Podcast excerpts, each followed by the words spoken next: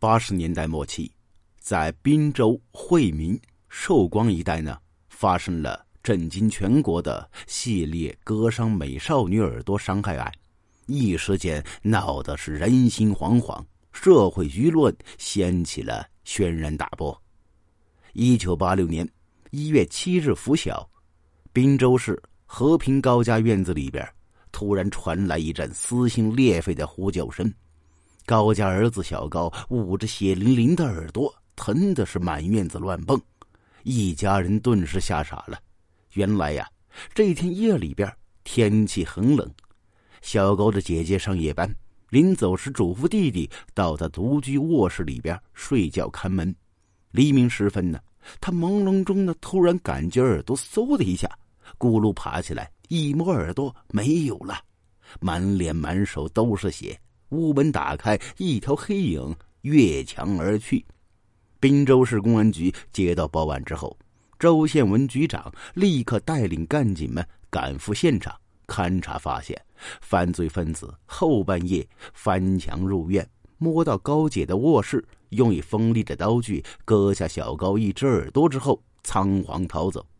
因家人及邻居纷纷出入，现场呢遭到破坏，未提取到痕迹物证。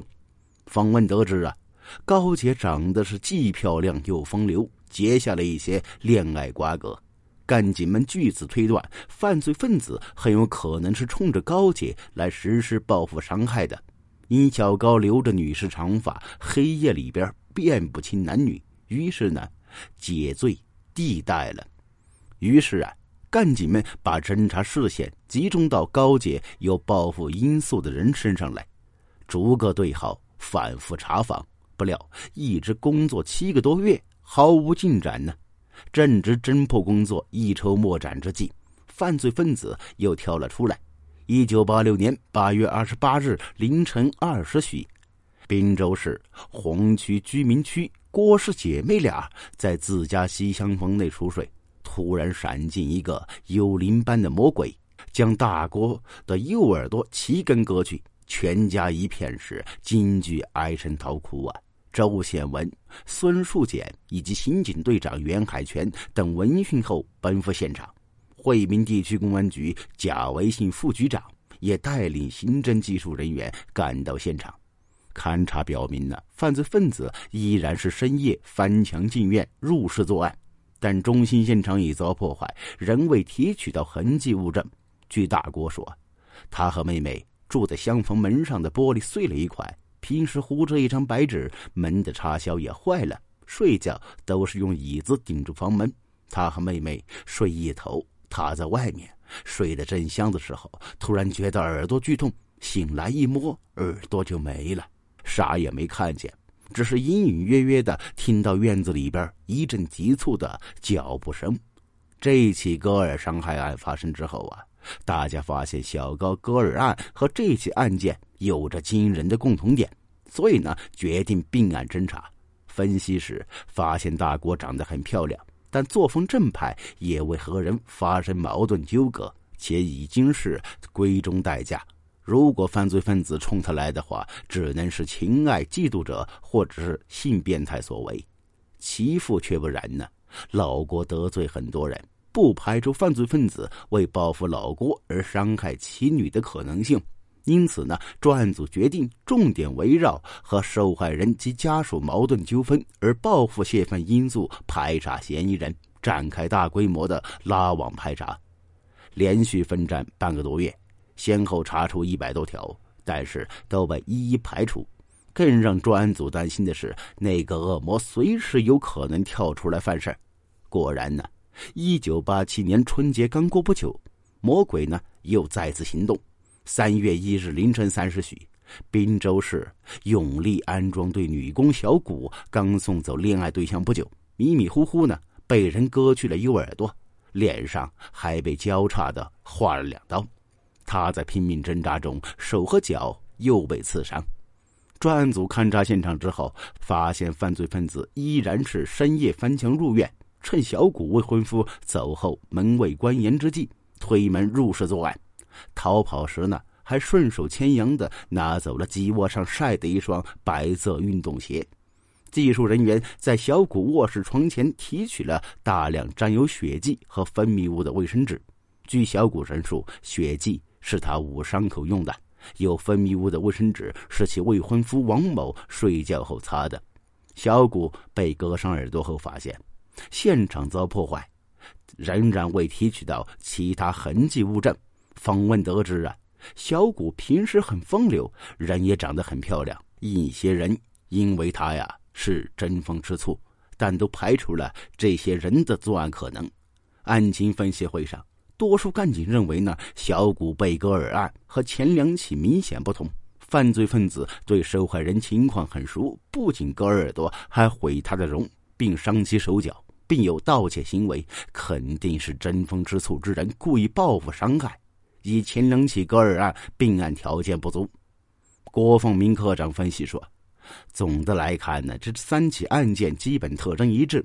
根据割耳朵之后带走之一特点推断，犯罪分子以割耳为主要目的，应该并案。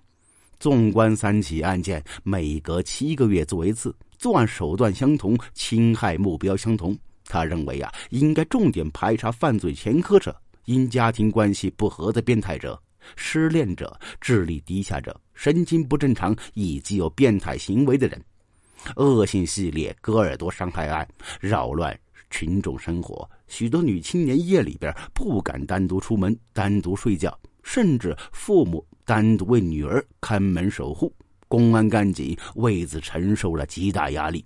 经过山东省公安厅的协调，寿光县一九八六年五月发生了一起割耳伤害案。金河滨州系列案能够并案侦查。一九八六年五月二十四日，寿光县城关九岗村，在造纸厂上班的二十三岁女工林英，半夜下班途经转盘路时，曾遇上一个男青年对她尾随。回家正值停电，她便点上蜡烛就寝，看了一会儿书睡着了。凌晨两点钟左右，突然被割去左耳朵，剧痛醒来。挣扎中，左眉间被划了一刀，右手虎口和背部各挨一刀。犯罪分子仓皇逃走，仅看到一条黑影。现场勘查也未提取到痕迹物证。案情分析中，有人认为是滨州系列割耳案，犯罪分子在扩大作案地域；有的认为呢是怀访的犯罪分子干的；有的认为并案条件成熟，也有的认为并不起来。各执一词，莫衷一是。经过认真分析，专案组认为四起案件都是一人所为，而且这人是个惯犯，同时心理不正常，在人际关系中受过重创，体态瘦小，且具有较强的流窜和攀登能力。专案组根据这一分析结果，着重排查年龄在十八到二十五岁之间有犯罪前科和流氓行为、因婚恋和家庭关系受刺激、心理变态、有工不做、经常夜间外出的男青年。正当专案组集中全力破案之时，滨州突然发生了“三二四”特大奸杀妇女暴尸案，专案组不得不抽出部分骨干前往侦破。公安机关根据上报情况。在电话会议上做了通报，社会舆论一时呢掀起了轩然大波，甚至香港某电影称中国北方出了一个魔鬼城、恐怖城。种种压力之下，广大干警的压力可以说是与日俱增。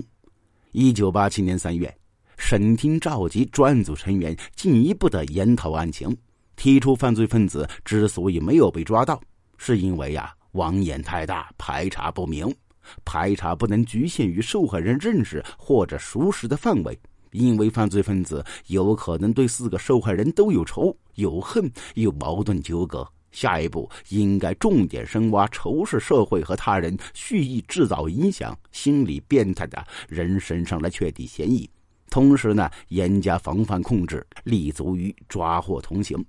定下基调之后。干警呢，经过大规模排查，先后查访九千多人，查出四百多个嫌疑人，重点找到五十七个嫌疑人。尽管尚未查获系列伤害案的犯罪分子，但带破了部分积案，抓获了一大批的刑事犯罪分子。期间呢，专案组领导发现，惠民县一九八六年发生的两起伤害案和滨州系列割耳案有许多共同点，遂带领侦查人员前往核实。两起案件一起发生在一九八六年八月十八日凌晨两点。造户李祥双庙村的姑娘二十岁的牛花刚刚睡熟，突然觉得有人摸她的头，急于起身呼救之际，左腮上挨了一刀，一条黑影飘然消失。第二起呢是二十多天之后，九月十日凌晨三点，双庙村二十岁姑娘张妹熟睡之际，忽觉有人摸耳朵，连忙翻身挣扎，右腮部被割了一刀。犯罪分子仓皇逃走，惠民县公安局做了详细勘查，但还是未提取到物证。专案组认为，这两起案件虽然没有割到耳朵，其他特点都和割耳朵案件基本一致，像是同一案犯所为，可以并案处理。就在专案组进驻惠民县的时候，魔鬼呢又在滨州露头。一九八七年九月二十六日。滨州某单位营业员十八岁的郝小姐和母亲熟睡在一张床上，忽然感到有人摸她的头，正要呼救啊，嘴上挨了一刀。他母亲听到闺女嗷的一声尖叫，忽地爬起来拉灯，只见一条黑影窜出了院外，妻女呢满嘴是血，嘴被两边割开创口，达到十多厘米。魔鬼嚣张气焰，令人发指的暴行，再次激怒了。广大群众参战干警，专组调集人马奔赴现场勘查访问，并且在各个交通要道设卡堵截，对全市的各旅馆、饭店场所及公共场所进行治安大清查，并对各企事业单位、厂矿、街道单位夜间活动人员逐个的进行排查，仍未发现任何线索。专组人员决定组成六个战斗组，在重点部位守候。一旦发现新情况，快速的集中打歼灭战。经过长时间蹲守，也没有发现犯罪分子。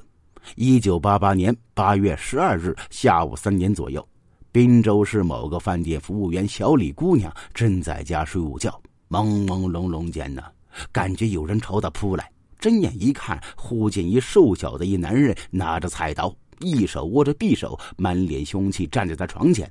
她尖叫了一声，头上呢。被砍了一菜刀，他急忙去抓菜刀，凶手另一只手朝着他肩上捅了一刀。他大声呼救，犯罪分子一看不妙，仓皇逃走。四点二十分，小分队战斗小组长、滨州市刑警队长袁海泉接到报案，带领战斗组风驰电掣赶到了现场。听受害人说呀，凶手好像住在附近，平时见过他。袁海泉马上意识到。此刻，凶手正在逃窜藏匿，附近可能有目击者。一快之快将是抓获凶犯的最佳措施。他马上指挥战斗小组在附近的街巷分头围追堵截，并快速访问街上群众。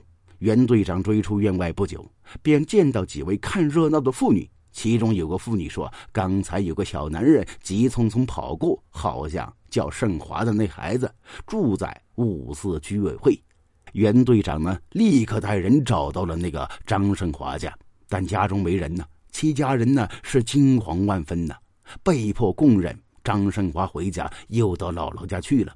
袁队长二话不说，带领战斗小组驱车顺踪追击，于当晚在其姥姥家。将凶手张胜华抓获，带回市公安局。当天晚上，袁海泉队长对张胜华就地突审。刚开始呢，张犯是拒不交代，后来加大审讯力度，张犯供认了伤害服务员小李的犯罪过程，但对作案动机含糊其辞，只是说：“我到门市部买东西，这个女的瞪了我一眼，我看见这些打扮漂亮的女人就来了气。”之后不再言语。经过查明，张胜华现年二十岁，身高一米六八，是五四居委会物业人员。七岁时呢，因患中耳炎，听力下降，反应迟钝。表面上看瘦弱爱笑，不起眼，但自尊心和记忆力很强，手脚麻利，跑得特别快。专案组有人认为啊，张犯很像啊。有些人认为张犯白天作案，目标是砍头。并且认识受害人，因此呢不是割耳案凶手。经过认真分析，张范和滨州三起案件的作案特征有很多相似之处，应该重点查证。询问张胜华父亲：“这孩子呀，平时在家不出来，很老实。但街坊邻居反映，张胜华常出来打台球、看录像，还为人卖过票。不会骑自行车，但是上墙很利索。为此啊，可以认定张胜华有重大的作案嫌疑。经过深入调查。”发现的张胜华呀，由于生理缺陷，平日里边性情孤僻，脾气大，不服别人管，家中呢也就放任不管，晚上常出去胡溜乱逛，有的露宿街头或者是医院椅子上，有时呢在破屋中睡觉。他有把小刀子，经常和别人发生冲突，并且动刀子。有一次啊，一个商店服务员看的是光看不买，说了他。他直接拿着刀子找到这个女服务员的集体宿舍，其他人费了很多口舌才将他劝走。邻居街坊反映，近几年呢，这个张胜华呀，经常偷看妇女上厕所，夜里边潜入邻居院里边听两口子睡觉动静，爬到医院妇产科后看妇女生孩子。专案组根据张胜华吃软不吃硬的性格特点，反复摸清他夜间活动轨迹。张胜华在一次审讯中说道。滨州就我割了三只耳朵，干警们听了之后趁胜追击，但张胜华一声不吭。张胜华的嫌疑越来越大。之后通过专案组认真调查取证，发现他已经将割去的耳朵喂狗吃了。通过调查平时言行，发现他有两个特点：一个是因为自身缺陷被漂亮姑娘看不起，导致对美女的仇视心理。二呢是具有强烈的自我表现和个人英雄主义，在变态自尊的驱使下，他每一次作案之后，看到公安人员长时间忙活又找不到他，能够从中找到阿 Q 式的胜利。之后专案组抓住他心理特点，逐个案件和他讨论，将所有细节弄清楚，并且利用自尊心引诱他交代了寿光和惠民等地的割耳伤害案。张胜华交代。他现在是瘾头越来越大，准备杀几个姑娘，把他们办了。之前他在公园曾经猥亵过一个十三岁的姑娘，想在扮大姑娘前做个练习，但姑娘跪地求饶，他心软了也就放了。以后如果扮大姑娘，就必须杀了姑娘，因为怕控制不住。至此啊，这个灭绝人性的凶犯、戕害女性的魔鬼，终于彻底的交代所有罪行。这一场历时九百多个日日夜夜的艰苦会战，终于大获全胜。张胜华这个震惊全国的魔鬼，还没来得及实施他的宏伟计划，就被押上了断头台。张胜华后天的病给他造成缺陷，他没有调整好心态，反而坠入魔道，实在是可怜又可恨呐。好了，这起案件就说到这儿了。感谢您的收听，如果喜欢，别忘了关注、订阅、给个好评，谢谢。